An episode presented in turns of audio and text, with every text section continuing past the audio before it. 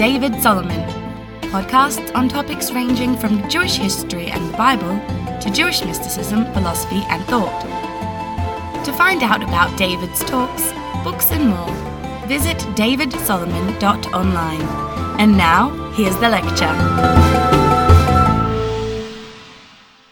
Dear listeners, this podcast episode contains sound interference. We apologize for any inconvenience this may cause and hope you still enjoy the talk. The first of the Nevi'im I want to look at tonight because I made an executive decision. I made an executive decision. I, I was kind of going to do Yechezkel tonight. I was going to do Yechezkel and try and uh, fit in some of the later, the last of the Nevi'im. But I made a realization, oh, I made a realization, I had a realization, and I made a decision that that's impossible. Uh, this, these talks that I'm giving on a Wednesday night in this particular series, uh, and I'm just being very honest with you, are not a vehicle that can contain Yechezkel. I barely contain Yirmiyahu, but once you get to Yechezkel, once you get to the prophet Ezekiel, you will know, those of you who have any familiarity with that book will know that an hour's talk, you just, you're just going to end up blowing your own head off and trying to uh, do that because it's massive. But we will touch upon Yechezkel briefly by way of digression, historical digression, into the background of what I want to talk about tonight.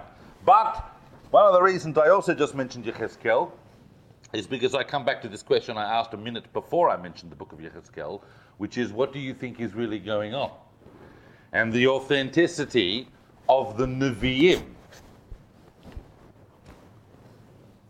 You see,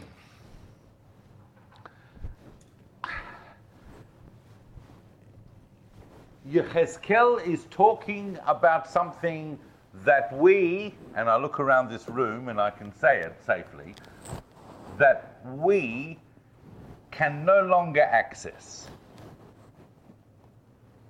And what I mean by that is an exilic consciousness. We can no longer access the exilic consciousness of our grandparents.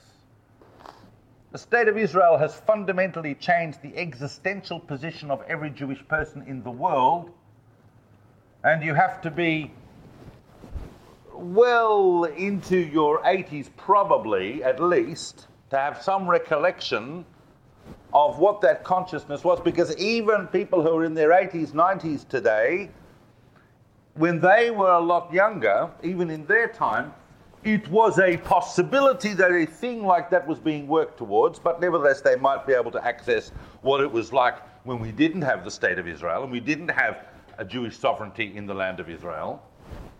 But for us and our children and our grandchildren, uh, God willing, impossible. What it's like to be a Jewish person in the world that has no anchoring in a place. And Yechezkel is the Navi that is the first to address what that feels like and what that means. When Yechezkel, I'm just going to spend two minutes on Yechezkel, because Yechezkel comes, is, is, is prophesying at the time of the destruction. It's a very, very structured book. Those of you who are familiar with it, the first half of the book leads up to the destruction, and the second half of the book is basically after it. And Yechezkel is not even in Jerusalem. He's on Nahar Kvar at the beginning of the book. He's on the Kabar River, and the Kabar River is a tributary of the Tigris. He's in Samaria, he's in Mesopotamia, he's in Babylon.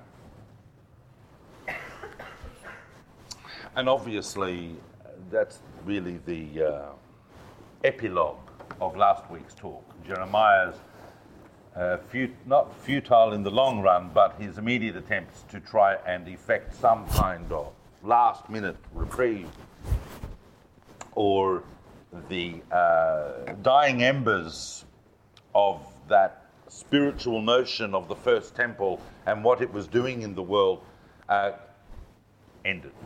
The Babylonians came uh, at the end of Tzidkiyahu's reign. Uh, he rebelled just one too many times uh, tried to play the power games that we spoke of one too many times. Uh, the Babylonians came. The Babylonians were the superpower of the day by a long shot. And they came, they conquered everyone, and of course, they conquered Judah and they destroyed Jerusalem and they destroyed the temple. And that was a massive cataclysm for the Jewish people. That's a serious game changer. The people are then sent into exile. We already had a wave of exile uh, during the time of Jehoiakim when Nebuchadnezzar came the first time, and it was in that wave of exiles that took Ezekiel and Daniel and a whole and basically all of the nobility and the administrative classes to Babylon. And that is why at the destruction which happened 10 years later, Ezekiel is already in Babylon, but he obviously has tremendous spiritual vision. He has a direct connection with what's happening because God's telling him. God's telling him in the years leading up. He is to prepare the exilic community for that event, and he is to give them the inspiration and the teachings going forward. It's a dark book, Ezekiel, but it has some phenomenal moments. The opening chapters of that incredible vision of the divine and the messages inside that vision are that God is now in exile with the Jewish people. They didn't know what they were going to expect, they didn't know what they had to do. This is the first ever time they had experienced exilic consciousness. There's no Jerusalem, there's no land of Israel, there's no kingship, there's no, there's no Jewish state anymore.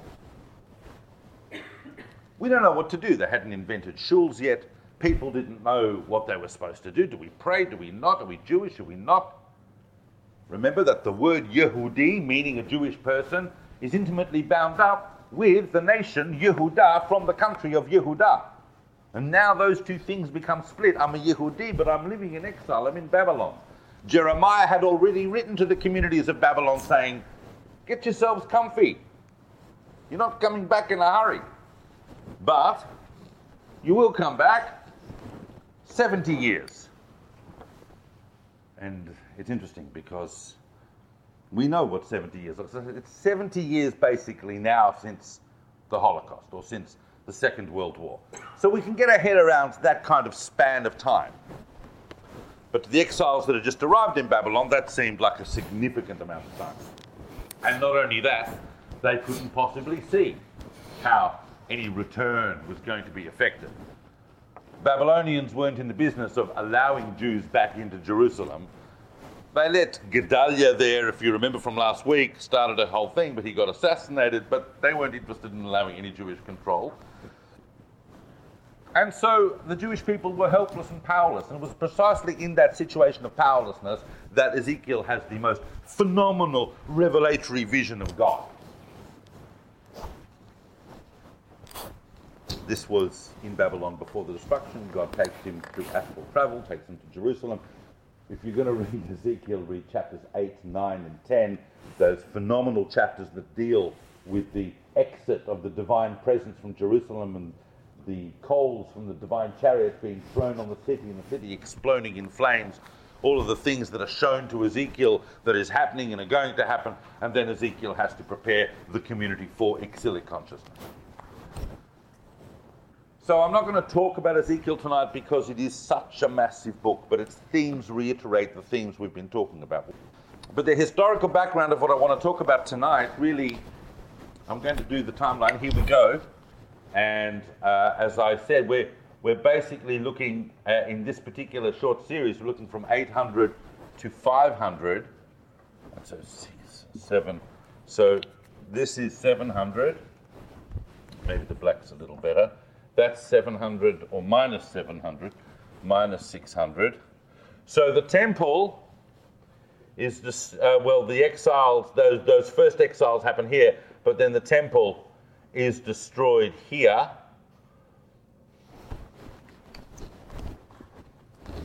In minus 586. That was supposed to be red, and it was like this cute cross, but it didn't happen. All right. Um, and it was destroyed by the Babylonians. Now, here's our map. Here's our map. And there's the land of Israel. And there's Babylon.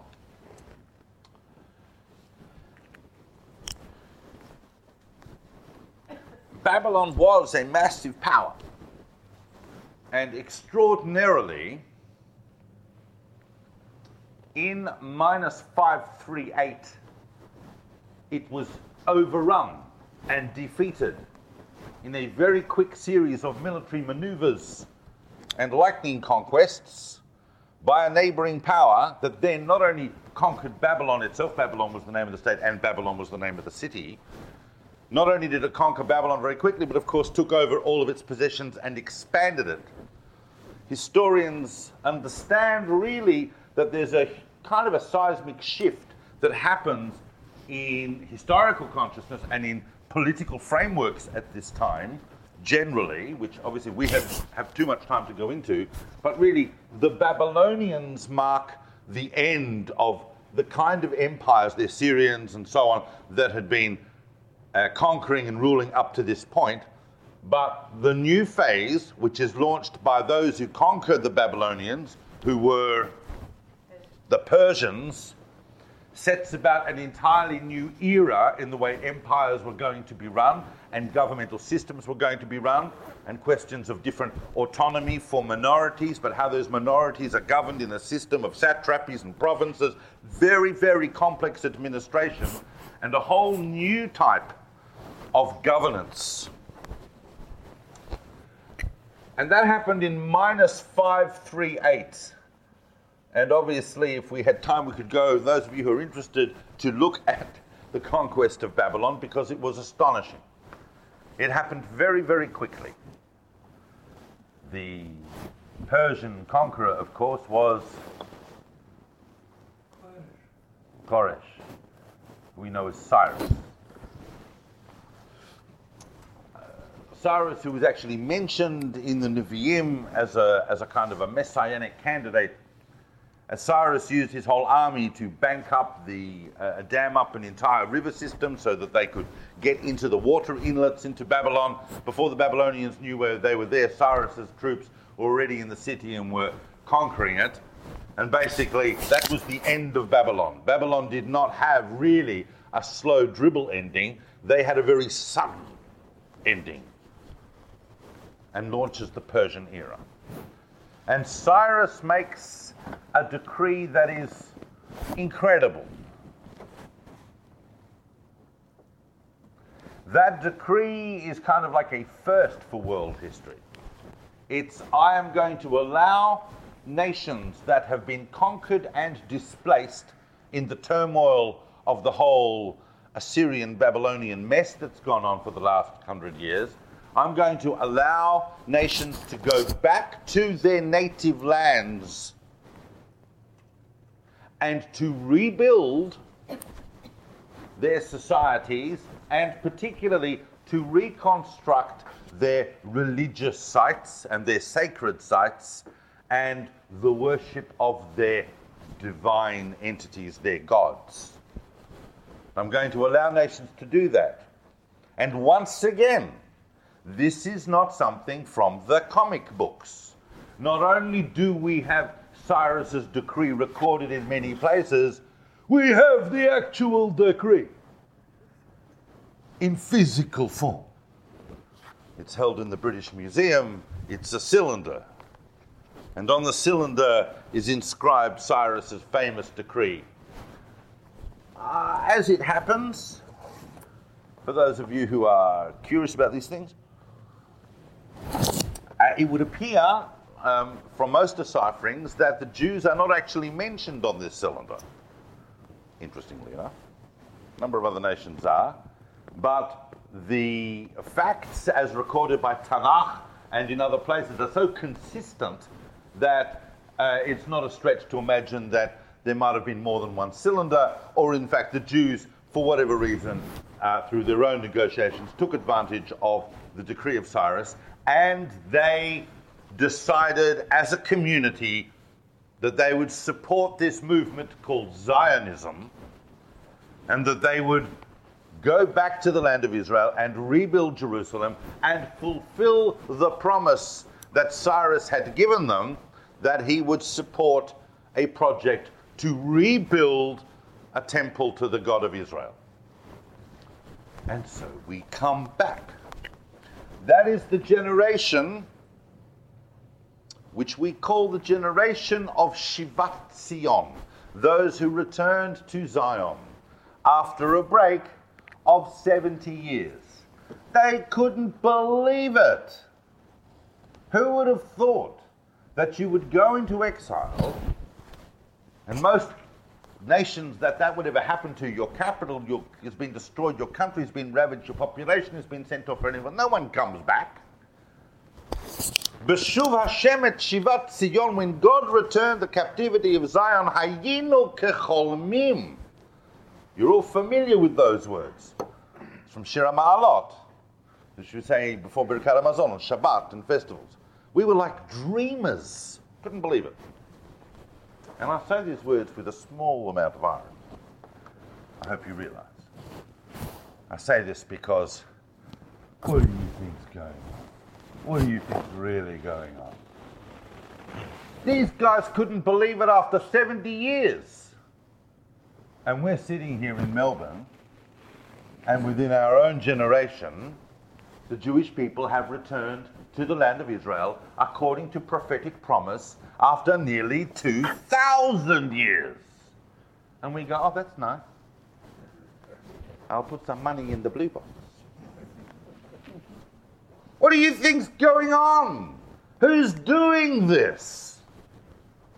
As Yechezkel says, הגברתי עץ נמוך והשפלתי עץ גבוה, אני השם דיברתי ועשיתי. I'm God, I'm doing this. And why can't you see?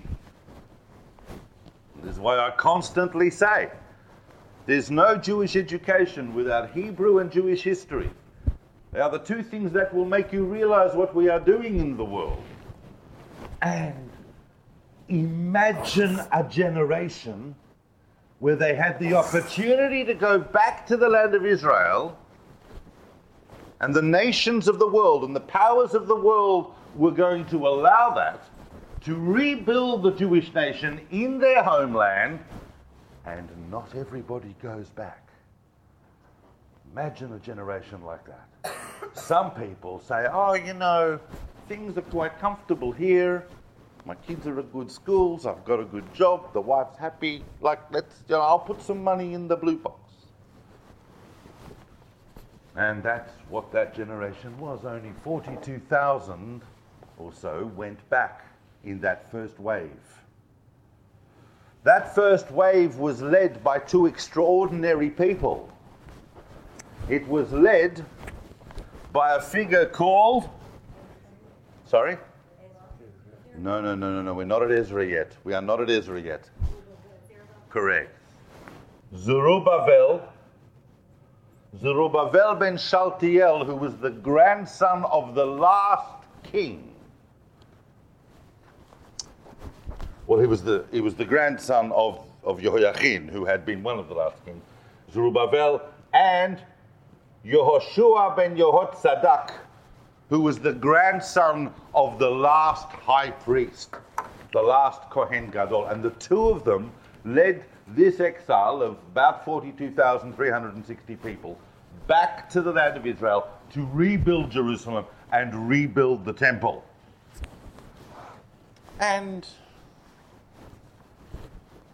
you know, they get there and they, as you would imagine, Jewish people do, and they have a community. You know, they they would they need a ceremony, so they're going to have a ceremony, and they're going to go up to the Temple Mount, and they lay a foundation stone, and then they probably have something to eat and something to drink. They make a kiddush, and they they write it up so they can send reports back to Persia that you know they've started to fulfill the decree of Cyrus because it was a decree. They went there under that decree, and so they had to fulfill that, and so we've laid the foundation stone of the temple. We were starting to rebuild the new temple, and they probably made a few committees, and you're in charge of this, and you're in charge of that, and you're on sitting, and that will be your role, and your turn will be next time, and all the rest of it.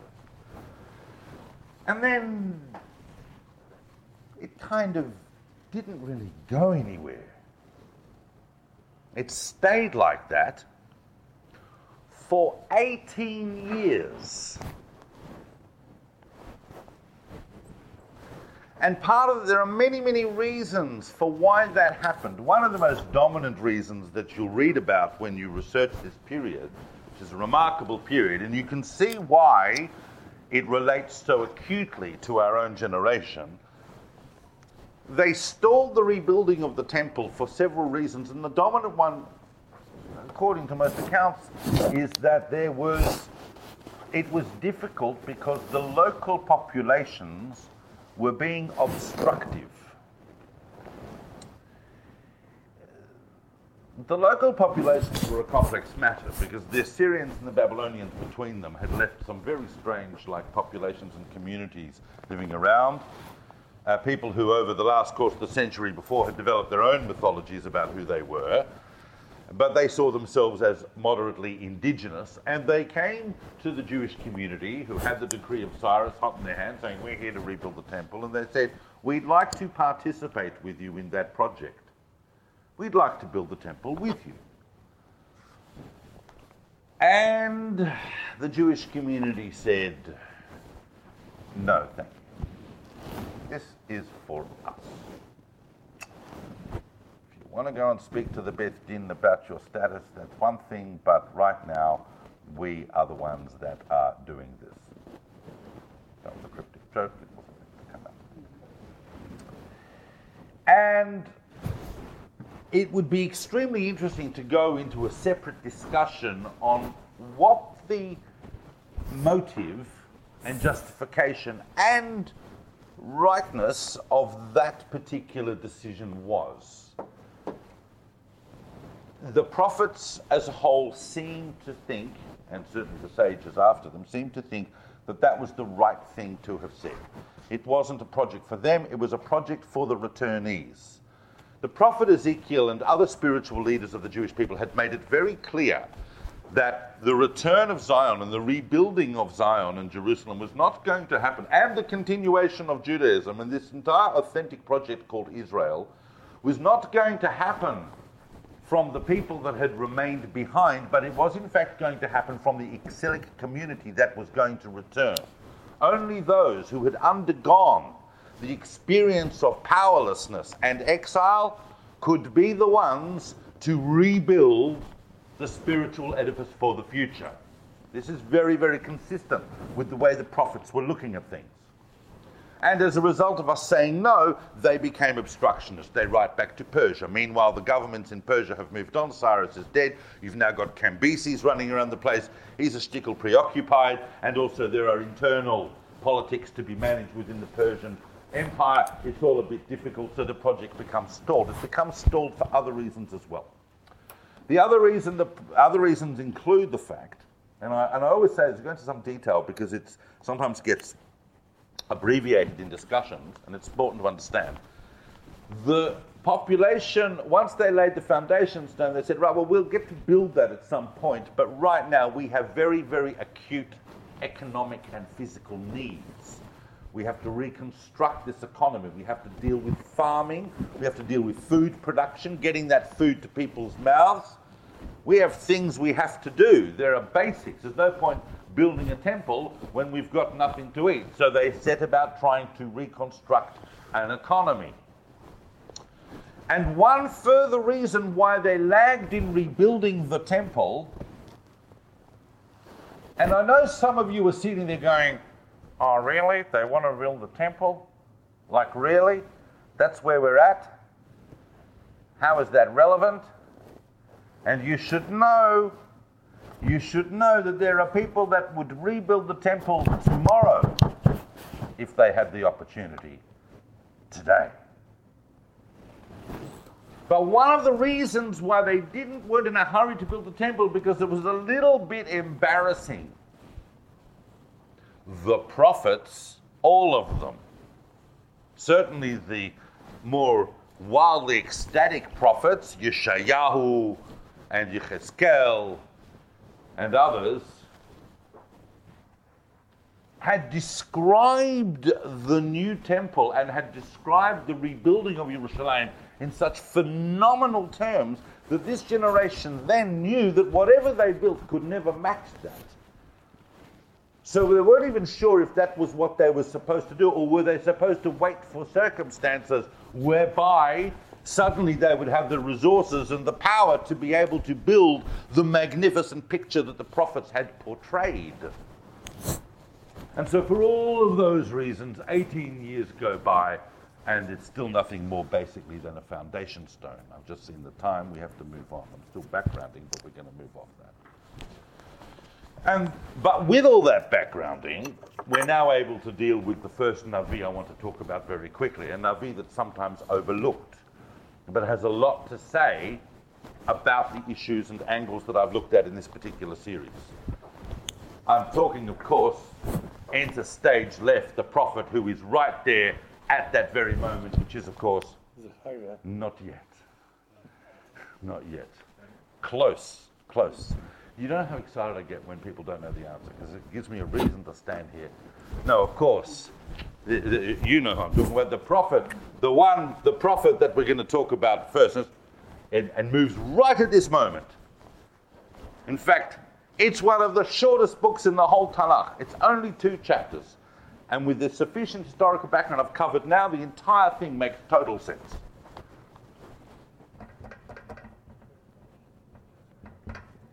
Haggai. No? Who's heard of the prophet Haggai? Who's heard of it? Who's heard the name? Oh, good. Good.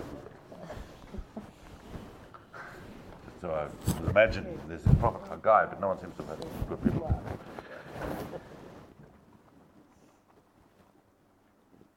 Suddenly, there's this guy in Yerushalayim. We're not entirely sure where he came from but we assume that he must have returned with the exiles from Babylon. Some people say that he was so very, very old, and he actually even was part of the people that had been exiled to Babylon, but that would make him very old by the time he starts his prophecy. But he came with this wave, and he's there in Jerusalem, and suddenly God is speaking to Haggai, and he's saying to him this The people have said, Lo et bo et bet Hashem lehibanot. The people are saying the time has not come to build the house of God. But in fact, that is precisely what you must do right now. Haggai's two chapters are an exhaustion to Zerubbabel and Yehoshua, the Zerubbabel had the title Fachat Yehuda, which is like a governor. He was given local governor status by the Persians. They did not renew, renew the monarchy. They did not renew the monarchy. And tells Zerubbabel and Yehoshua that the temple needs to be built. This is a very, very curious thing. Why is it curious?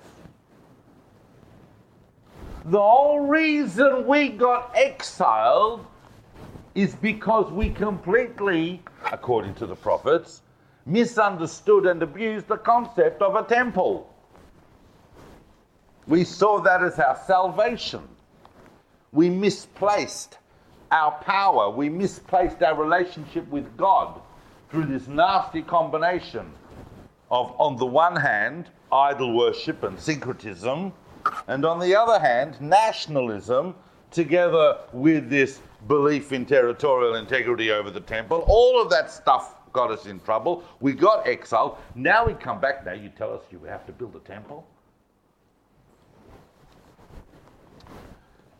This time it's different, says God through the prophet Haggai.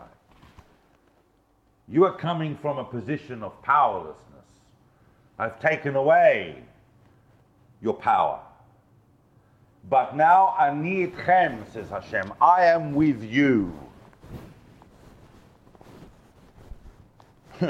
I know that it's not going to be spectacular. Just take a few pieces of wood, take some bricks, whatever you can find, just go up there and build it. Ve'ekaveda, and I will be honored by it, says God. It's the thought that counts. But I want you to do something. Why do I want you to do something? Because in running away from your spiritual obligations, you have become secular. You are fully concerned simply with physical and economic preoccupations, and you have forgotten that there is a place for spirituality and connection with God, for sacredness in your life. In fact, it should exist at the center of your life, but it shouldn't be your full preoccupation. Just go up there and build a small temple, and what you will find in that balance is that everything, including nature, including your productivity, including your farming and your economy, as well as your religious and spiritual life, will all come into balance and everything will be as it should be. Haggai is a book about balance. It's a very, very strange question that it poses because why suddenly do we have to build the temple? But as Haggai also reminds them, this is the reason you came back to Jerusalem. You have an obligation. You have an obligation. And also, don't think for a moment, Zerubbabel, that you are going to start playing power politics like the kings of Judah before you. There's a lot, a lot of historical ambiguity about Zerubbabel and about the prophet Haggai's attitude towards Zerubbabel.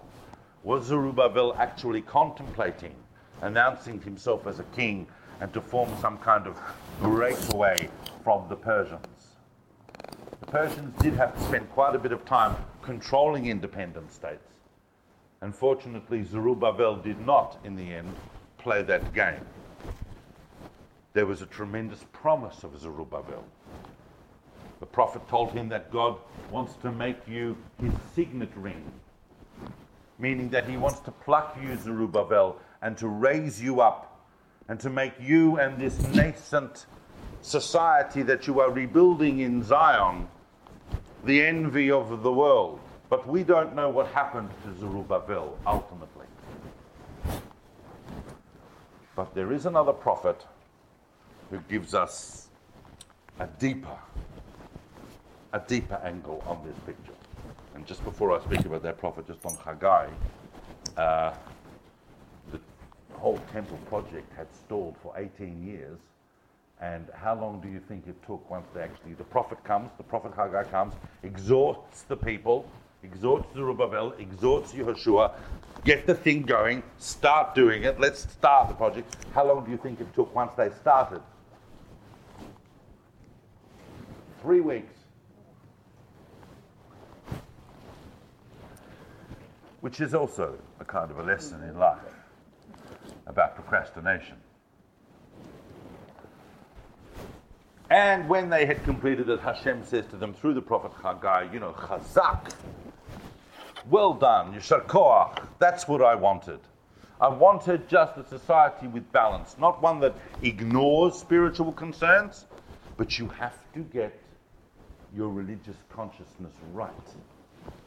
It has to be a balance if you are to fulfill what you have to do.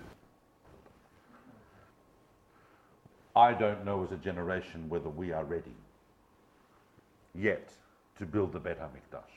I'm not entirely sure we fully understand what that means. Certainly not when so many of us are still living in exile.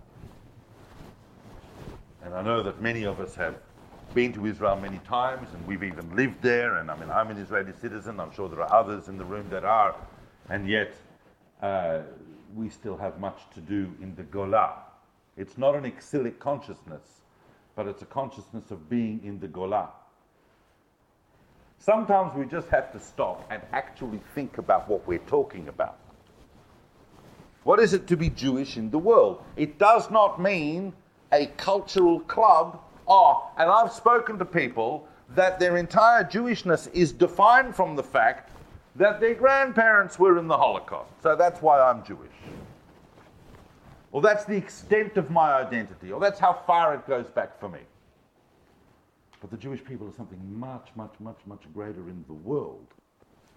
And so to rebuild the temple in Yerushalayim is a massive generational decision. Read the prophet Haggai. They don't take it easily. But there is another Navi there there is another Navi, a younger contemporary of Haggai, and he says, quite time, he's quite young, who is also with Haggai arousing the people to rebuild the temple but and rebuild the society, but he has a different angle, and an angle that for us is even more explicit in relation to the things we want to talk about, or that I'm talking about. And that, of course, is the prophet Zechariah. Zechariah is a Kohen, son of Berechiah, son of Iddo.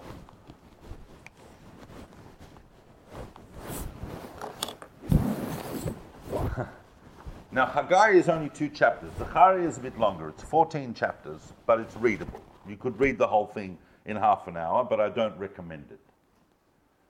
Basically, because, and I'm just going to say this as a prelude, because some of you are sitting here and you're familiar with the book of Zechariah, and you're going to say, oh, what's he going to say about this?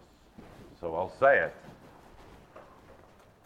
And then we'll go and we'll analyze what it is that he's really talking about.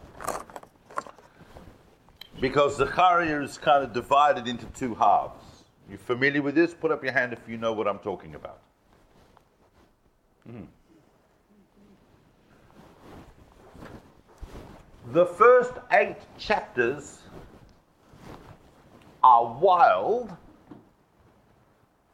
but they make sense.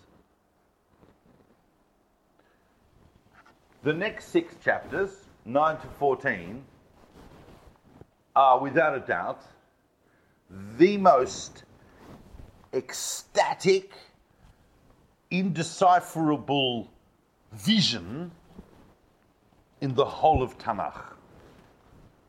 Primarily because it deals with a future that for most of Jewish history has not been seen, but in our generation it starts to come into focus. Chapters 9 to 14 of the book of Zechariah speak about the full blown vision of the restored Israel. The kind of the one that we are looking at developing today.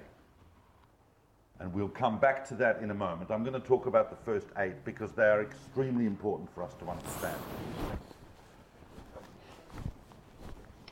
If anything, Zechariah is, if a Haggai is talking about rebuilding the temple, then Zechariah is talking about rebuilding the leadership, rebuilding the direction of the society. And he starts by kind of historical overview. Look, God says,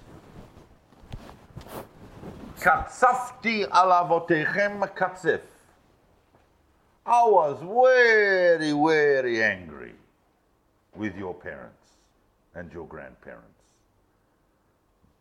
You know, a couple of generations before, and before that. I sent them prophet after prophet, and they just didn't listen. They didn't listen to my spirit, they didn't listen to my voice. We've looked at this in previous weeks.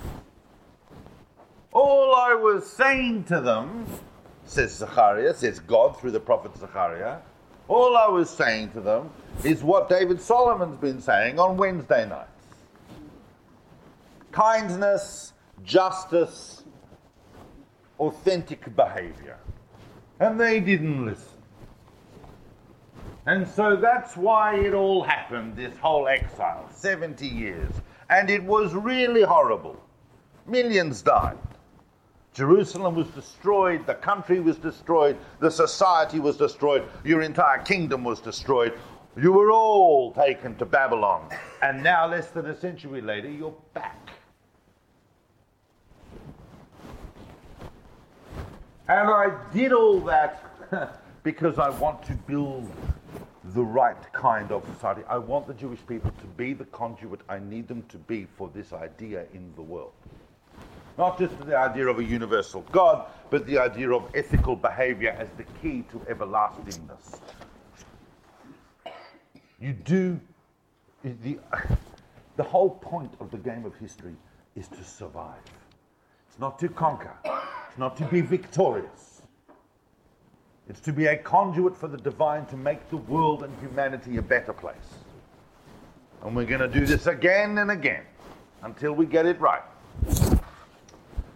Zechariah then has these incredible visions. Some of you are familiar with that. If you look at chapters 3, chapters 4, chapter, all these amazing visions. He has visions of horses here and there, and he has visions of flying women and like, like Chagall paintings and all sorts of things. So we can't discuss all of the visions, but there's one that is really, really important. That's probably the most famous of Zechariah's visions that he sees, and he doesn't even understand what he's talking about. He doesn't understand what he's seeing. Some things they say, oh, you know, like like God's last week, God says to Yirmiyahu, shows him an almond branch, and he goes, What's that? And Yirmiyahu goes, Oh, it's an almond branch, and almonds blossom quickly, which means that you're going to act quickly, God. Very good, Yirmiyahu. Tick. But here in Zechariah, Zechariah is going, I have no idea what I'm looking at. So he sees a vision, and you'll have to, you'll have to please uh, excuse my drawing, because really, anybody, anybody draws better than I do. Certainly my seven-year-old daughter does, but basically he sees a vision, and he sees a menorah yeah? Everybody know this vision? Put up your hand if you know this vision. Yes, you know the vision, you know the vision. He sees a menorah. And next to the menorah, on the right and left, are two olive trees. And they got olives on them. And the olives are dripping oil directly into the menorah. It's not that, you know, you're collecting the oil, then you're taking the oil, then you're pouring into the thing, then you're having the light. They're going directly into the menorah from the olive tree, and the menorah is alight. And Zechariah has to say, What is this? What's going on here? Of course, these two olive trees are the two leaders of this generation. Remember in the first temple, there was this tripartite system between the king and the high priest and the prophet. Here, the in position of the king and the high priest, these are the two leaders of the generation. And having the right spirit, it is fueling directly the religious symbol, the spiritual symbol of the newly reconstituted religious aspect of the society. There is an entire new philosophy that is going to emerge as if the prophetic tradition of Israel hasn't done enough already in universalizing God. It now gives us possibly its most profound message, and one that even two and a half thousand years later, we are still struggling to digest. V'chayil v'lo v'koach ki im beruchi amar Hashem. Not through valor, not through might, not through power, but through my spirit, says God. Nothing else matters. There is no other value other than my spirit, says God, that makes things happen or not. This was a very, very, very famous discussion in our own generation. And the really authentic spiritual leaders of the Jewish world were warning the state of Israel after the Six Day War, when generals were strutting around talking about how clever they were, and we're reminding them. ki im baruchi amar Hashem. Not strength, not power, only by the Spirit of God. God is the only thing that makes things happen, and true leadership reflects that. True leadership is a manifestation of powerlessness.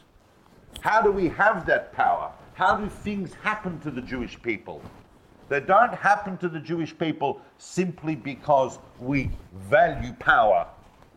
That, that is the spiritual discourse of other nations, and it's the spiritual discourse of idol worship. If you're going to read two chapters of Zechariah, I'm not talking about 9 to 14 if you want to totally, you know, take some LSD and read that, but if you just want to read two, the most, apart from chapter 4 probably of Zechariah, read chapters 7 and 8. Because in seven, chapters 7 and 8, he gives across this idea even more forcefully. Because a group of people go to him, you know, he's a priest, he's a prophet, he's a dude, he's someone that, uh, you know, you can ask a question to. And they go to him and they say, Oh, now that we've rebuilt the temple, yep, this is a classic question. This is a classic question. This is the question they're going to ask, actually. If they rebuilt the temple tomorrow, and I hope they do. It's not that I don't want them to. I wish the generation were ready, but I hope they rebuild it today, tonight. But you know they're going to ask the same question when they do, the same question they went to ask Zechariah. What's the question that Jews are going to ask when they rebuild the temple? It's classic. Did you say how much? yeah, let's imagine that question's already been dealt with, right? It's built, we've paid for it on the credit card, it's all done, right? What's the first question? You know what Jews are going to do. They're going to come and they're going to say, say this now that the temple's built, you know all the fast days, right? The 17th of Tammuz, the 9th of Av, the 3rd of Tishrei, and the 10th of Tevet. Those fast days that all have to do with the destruction of the first temple. The arrival of Nebuchadnezzar's army from Babylon for the siege. The breaching of the walls of Jerusalem the destruction of the temple, the assassination of Gedaliah, all those terrible events, each one of which is represented in a fast day, do we still have to fast? They come to Zechariah with this question. And Zechariah spends a good two chapters giving them a history lesson, in the course of which he answers their question in no uncertain terms. When you were fasting, first of all, what were you doing? You were fasting. Were you fasting for me? You're fasting for yourselves. You're the ones that eat and drink, says God. So you're fasting for me. I don't need you to spend a fast day doing that. What I would really want you to do is acts of kindness and justice and truth. That's what I want you to do. I'm going to pretend you didn't ask the question, says God, because it's not on the right track yet. As it happens, the answer is no. You don't fast. Those days are turned into Yom Tovs, according to Zechariah. And yet, in all of that, Zechariah is attempting to remind the people, in the words of God, to remind the people, going again and again and again, don't be like your ancestors. Listen to what I'm saying to you. Don't lie awake at night scheming about how horrible so and so is and how you're going to screw them over in the morning. And uh, look after the underprivileged and dispossessed in your society be nice to each other, and most importantly, you know, emet, truth. Zechariah describes the city of Jerusalem as Ir HaEmet, the city of truth, and the Temple Mount as Har HaKodesh, the holy mount. So holiness is the pinnacle, doesn't exist in isolation, it is the pinnacle of truth. Truth and authenticity.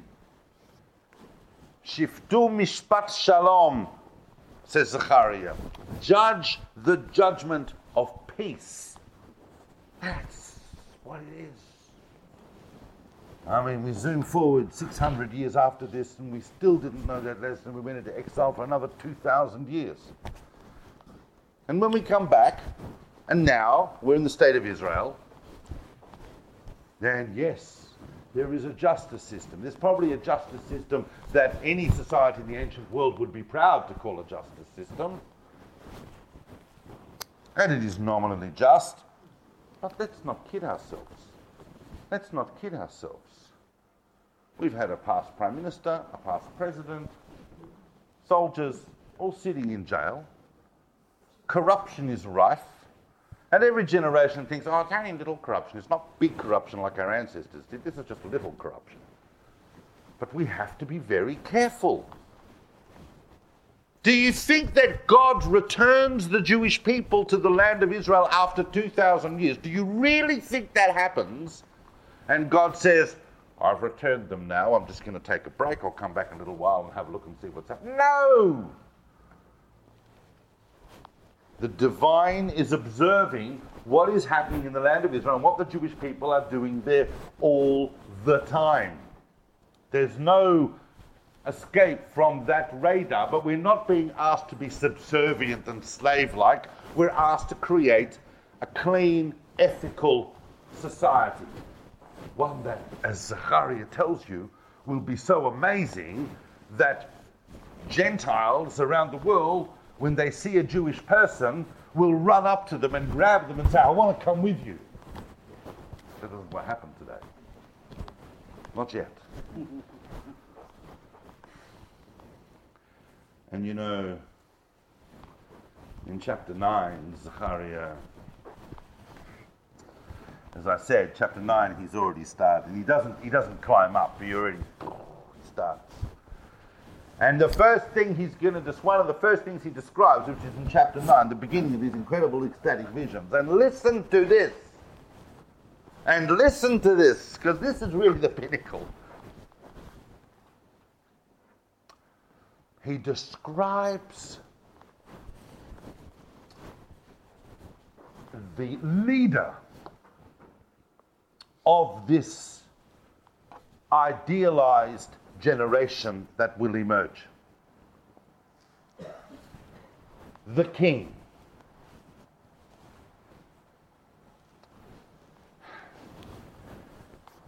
In fact, the Messiah. And the Messiah of this generation, says Zechariah, is not someone who comes with power. They're not someone who comes as a great military conqueror, or that they come with truckloads of cash, or someone who comes with a huge long set of achievements.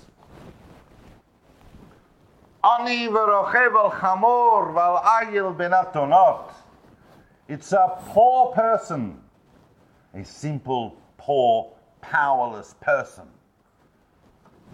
riding on a donkey. A simple, poor, power, poor person. Poor, but powerful with the Spirit of God. What is the Spirit? What is ki imburuchi that Zechariah is talking about? What is it?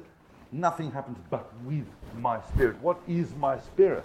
It is the Spirit of Nevuah of prophecy. Prophecy, as I said at the beginning, is not simply about, oh, Nostradamus like, I'm going to predict the future. Talking about the future with great spiritual insight is the yardstick of authenticity of Nivuah, of prophecy. That's how we know these guys were right. That's how we know these guys were right. They predicted it. Read Zechariah. I mean, read those chapters I talked to you about. Read chapters 9, 10, 11, 12, 13, 14. You'll see it. It's describing now. The prophets saw this thousands of years ago.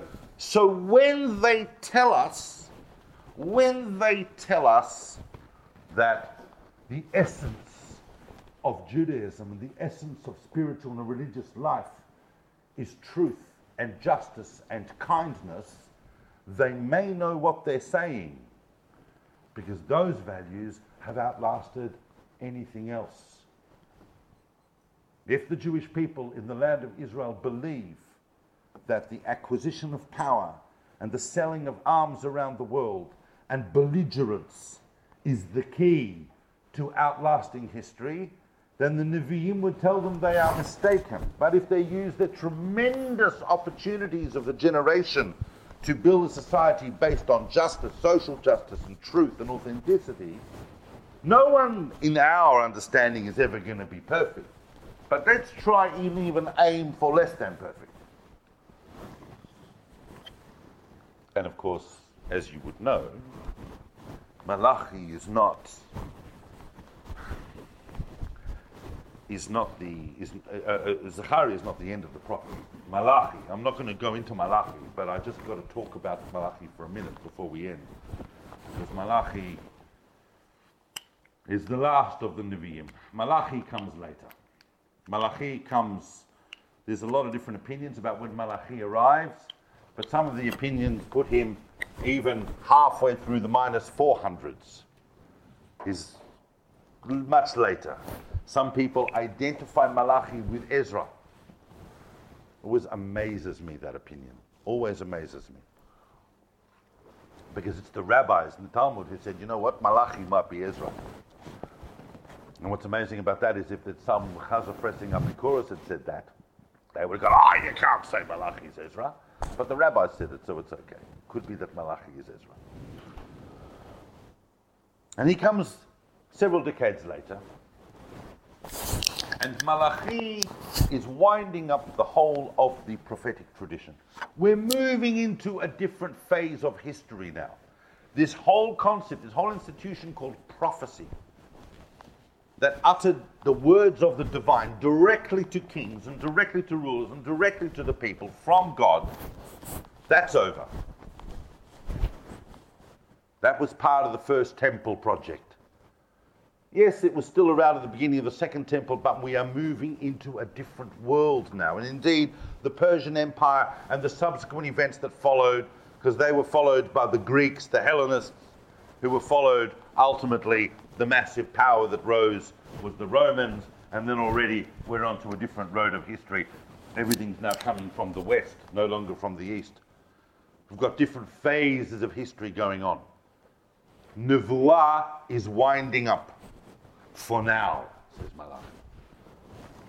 But it will come back.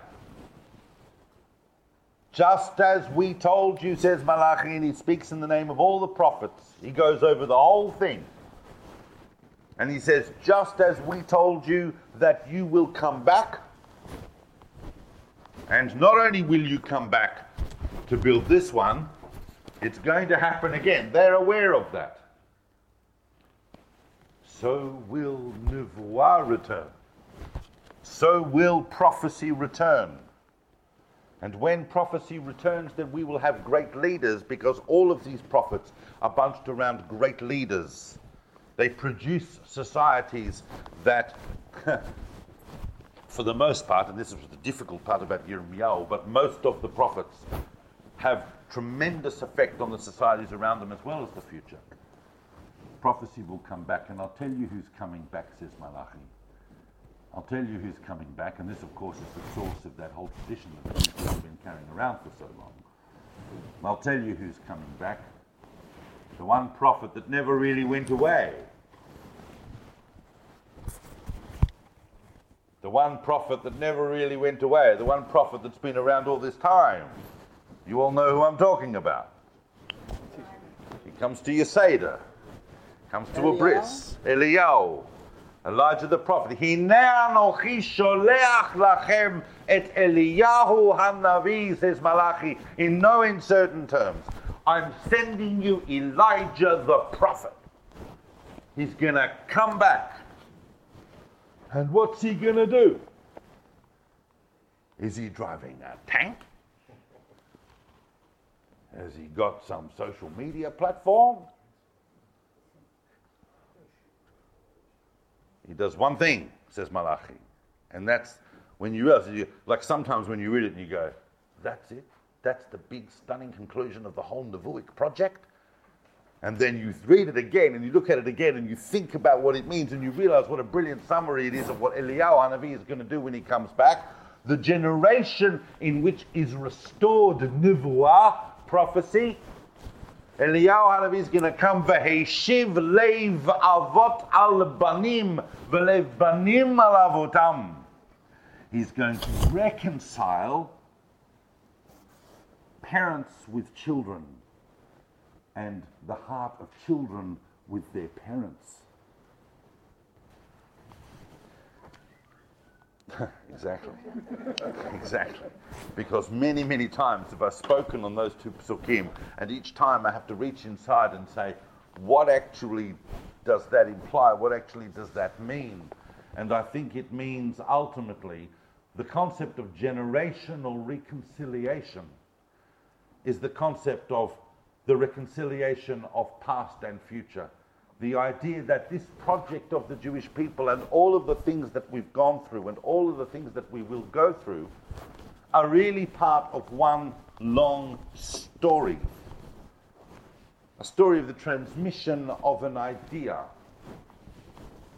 And the idea, as the Nevi'im tell us, is that God can be revealed in the world. The great battle of the Jewish people as was predicted by many spiritual sages who saw the end of days, ultimately will be a battle against uh, rational skepticism and cynicism about the concept of God in the world generally. Because unless you actually humbly acknowledge that the world has a creator and that the creator demands ethical behavior, you might be able to create some very admirable systems of humanistic values and ethics, but all it will take will be one Hitler or one Stalin to come along and exploit those.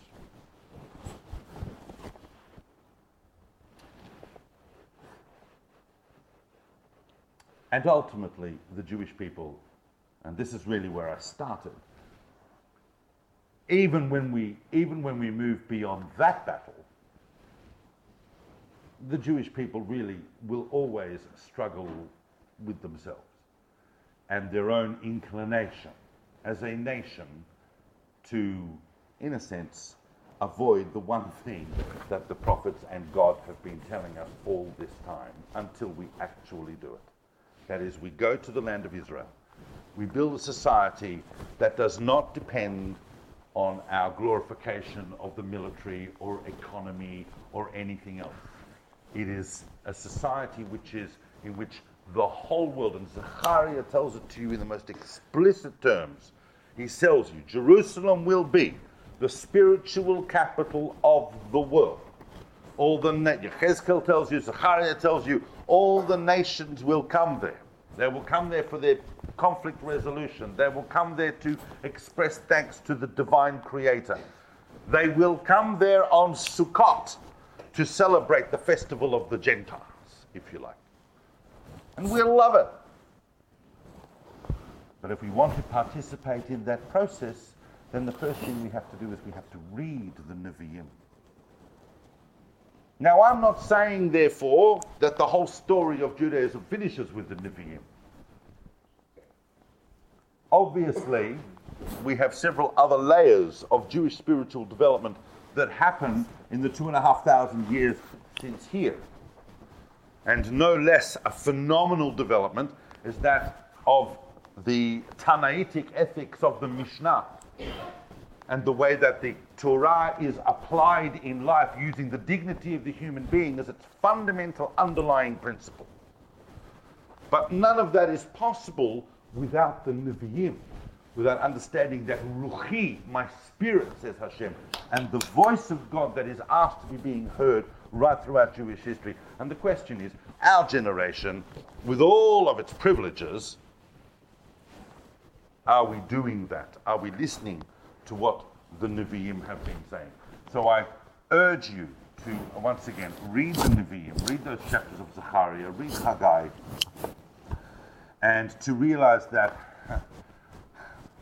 once again, it is not about the acquisition of power, it is about the relinquishment of power and the trust and the faith that the God of Israel, who made a covenant with our ancestors, that their descendants would be the ones that would reveal the true spirit of God in the world, uh, will continue uh, eternally. So thank you for listening to all of that.